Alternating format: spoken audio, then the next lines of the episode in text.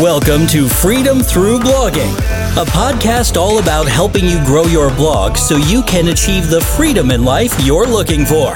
Join your host, Alan Young, as he shares his journey of growing his blog business, all while giving you any tips and strategies he learns along the way. Are you ready? I'm ready. I'm ready. I'm ready. The show starts right now. Hey, welcome to episode number two of the Freedom Through Blogging podcast. My name is Alan, I'm your host, and yeah, let's get into it. So, look, last episode, episode number one, I told you my story, and in that story, I mentioned the blog that I spent two years on. I had 111 posts, and I managed to get to a, you know, a paltry 2,000 monthly visits. So it was terrible. So yeah, so you know, why did that happen? Like, you know, I I I know now why that happened, but at the time I didn't. So maybe you want to know why that happened, and I'm going to share that with you in this uh, episode. So hopefully you can avoid making that mistake, because I can promise you I will never repeat that same mistake. And I could call it a mistake or a waste of two years, but you know when I look at it now, I see it as a, a great opportunity to learn. I learned a lot from that mistake, which is a good thing. So, yeah, I'm going to show you what I did wrong, and hopefully that can uh, save you the uh, the pain of going through a similar type of thing. So, yeah, so two years, 111 modes.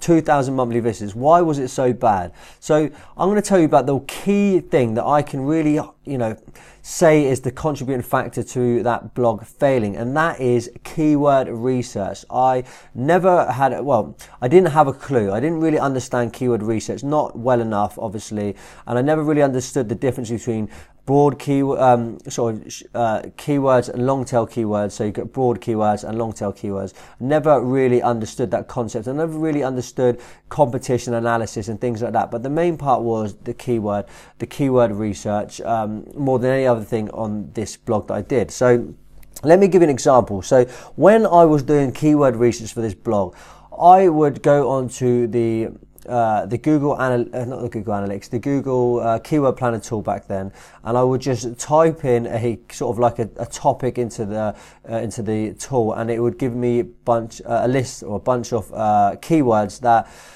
were related to that topic. And then I would skim through them and I would say, oh, this one's got 10,000, this one's got 30,000 searches. And I would think, oh, I'm just going to target those keywords. I think I'll hire an SEO guy because that's what SEO guys do. They get you ranked for certain keywords. And um, so that was my mentality. Find some keywords I want to rank. I think they're going to be good keywords. I got lots of search volume. I'll pay a guy to do the SEO and yeah, I'm going to rank. It's that easy. Like that was my mentality. So, you know, mistake number one. I'm just targeting keywords thinking that an SEO guy will be the fix let me say, you do not need an SEO guy. I actually don't ever, he, ever, wouldn't even consider using an SEO guy no more, a guy no more, because if I did, I'm obviously targeting keywords way too um, tough to, to even try and rank for. And I think it's a waste of money. You're better off just using that money to invest in content. I've actually know some very close guys to me, and they get hundred thousands of visits a month as well, and they and they are they never do they don't hire an SEO guy and they don't do backlinking or any of that stuff. They just do the same stuff that I'm going to uh, share with you in these coming uh, episodes. But yeah, so I would just find these keywords and uh, I would just think, oh, I'm going to try and rank for these keywords by having an SEO guy. And that didn't work because the keywords I was ranking for were like make money online. Let me just say, like, that SEO guy should have told me, should have said, you've got no chance to rank for making money online or, or best marketing tips. You know, these keywords, I had no chance. I'm a new blog. I had no chance of ranking. I had no backlinks to my blog. Doesn't matter how many backlinks I got, I probably would have never ranked. And uh, yeah, this guy should have told me, but he didn't. He's just doing his job. He just I tell him I want this, and he said I'll try, and that's really it. And then he spent basically the best part of two years trying to rank for keywords that I never ranked for any of them, and that's probably why I only had 2,000 monthly search visits. They were probably just some random keywords that happened to rank for by accident, um, but the actual keywords I was ranked for had no chance. So another thing that I can you when it comes to keyword research was I thought because a keyword had very little search volume, you shouldn't go for it. So, say for instance, you have more longer tail versions. So, for instance, if you had a, I say I was targeting make money online, which probably had uh, hundreds of thousands. If I had targeted something more specific, a search query more specific, such as how to make money online as a logo designer, that may say there's only 20 search volume a month. So in my mind back then, I thought 20 search volume a month, it's not even worth creating a piece of content.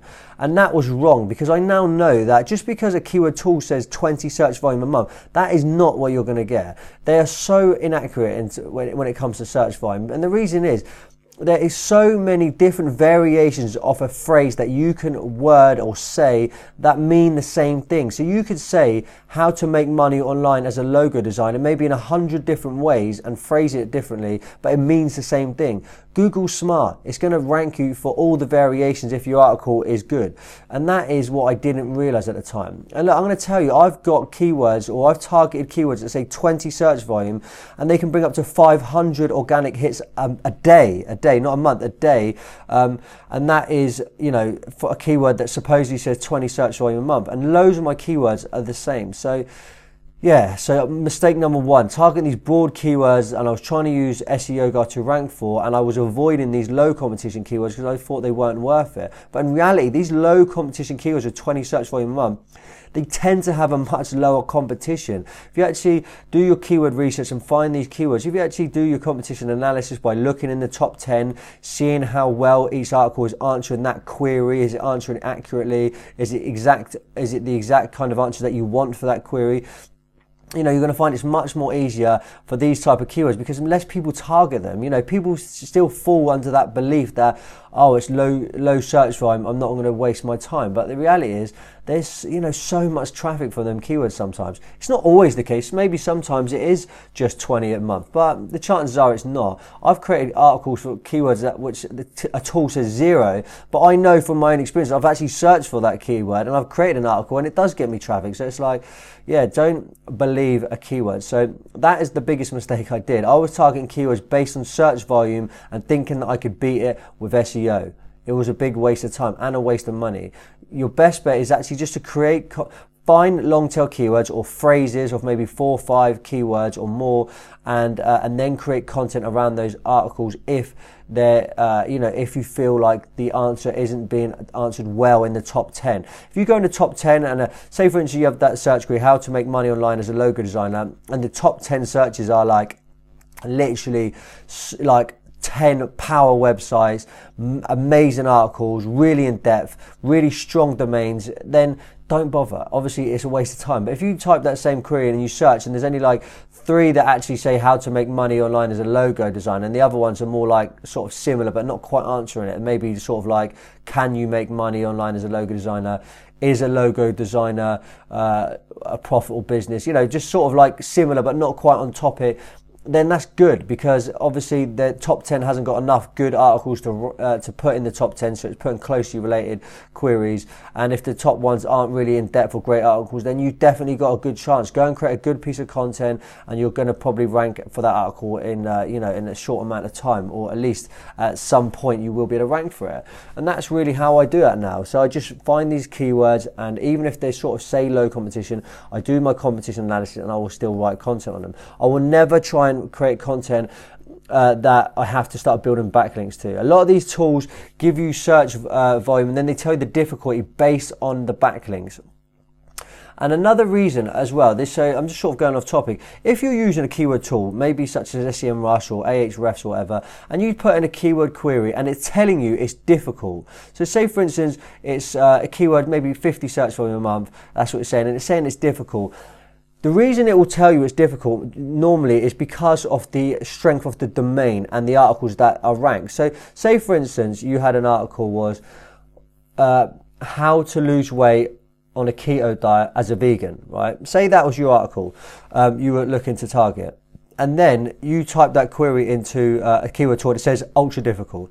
And then if you actually just type that query in yourself though into Google and you actually looked, you may realize that the top 10 didn't actually say how to lose weight on a keto diet as a vegan. They actually were all about vegetarian because there wasn't any vegan one. So it was all like uh, best keto recipes on a vegetarian diet, how to lose weight uh, keto as a vegetarian. They're all vegetarian. So even though those top 10 might have had super strong domains, ranking for those keywords, not one of them may have actually answered it as a vegan because that's what you actually wanted. But because there was no actual content there uh, already, it just ranks the most relevant or closest related. So a keyword tool maybe tell you it's super difficult, so you don't even try. But the reality is, of course, you're going to rank. You'd be the only one who actually answered it as a vegan. So, and I've done this again. I've done this where there's been high or strong domains in the top 10, but they weren't actually answering the query uh, correctly because it was answering something similar because it didn't actually have an answer on what I wanted. So I actually created a piece of content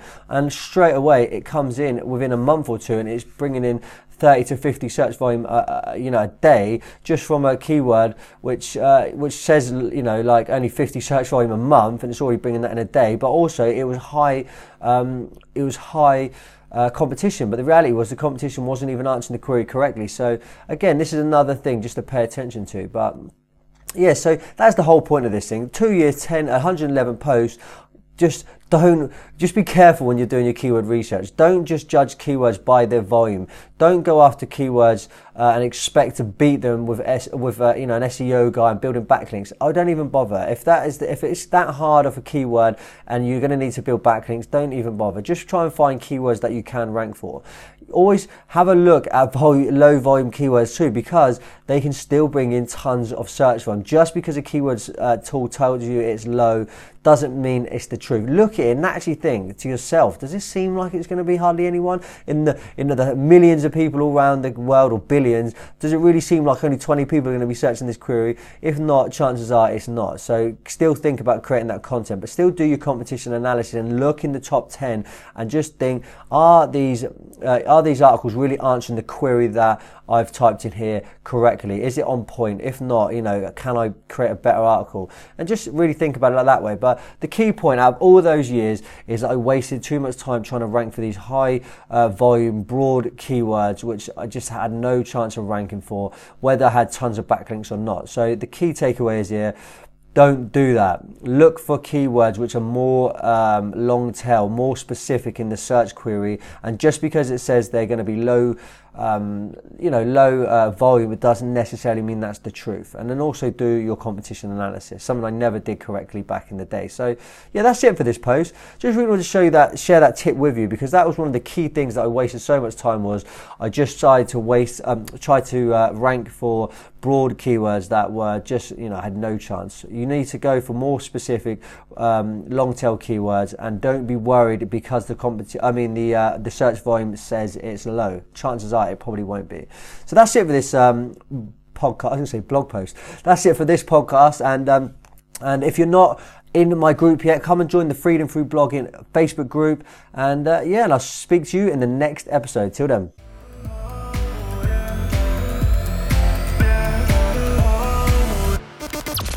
Thank you for listening to Freedom Through Blogging. Thank you. Thank you.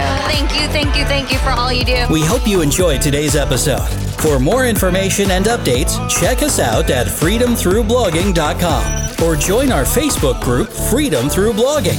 Until next time, take care.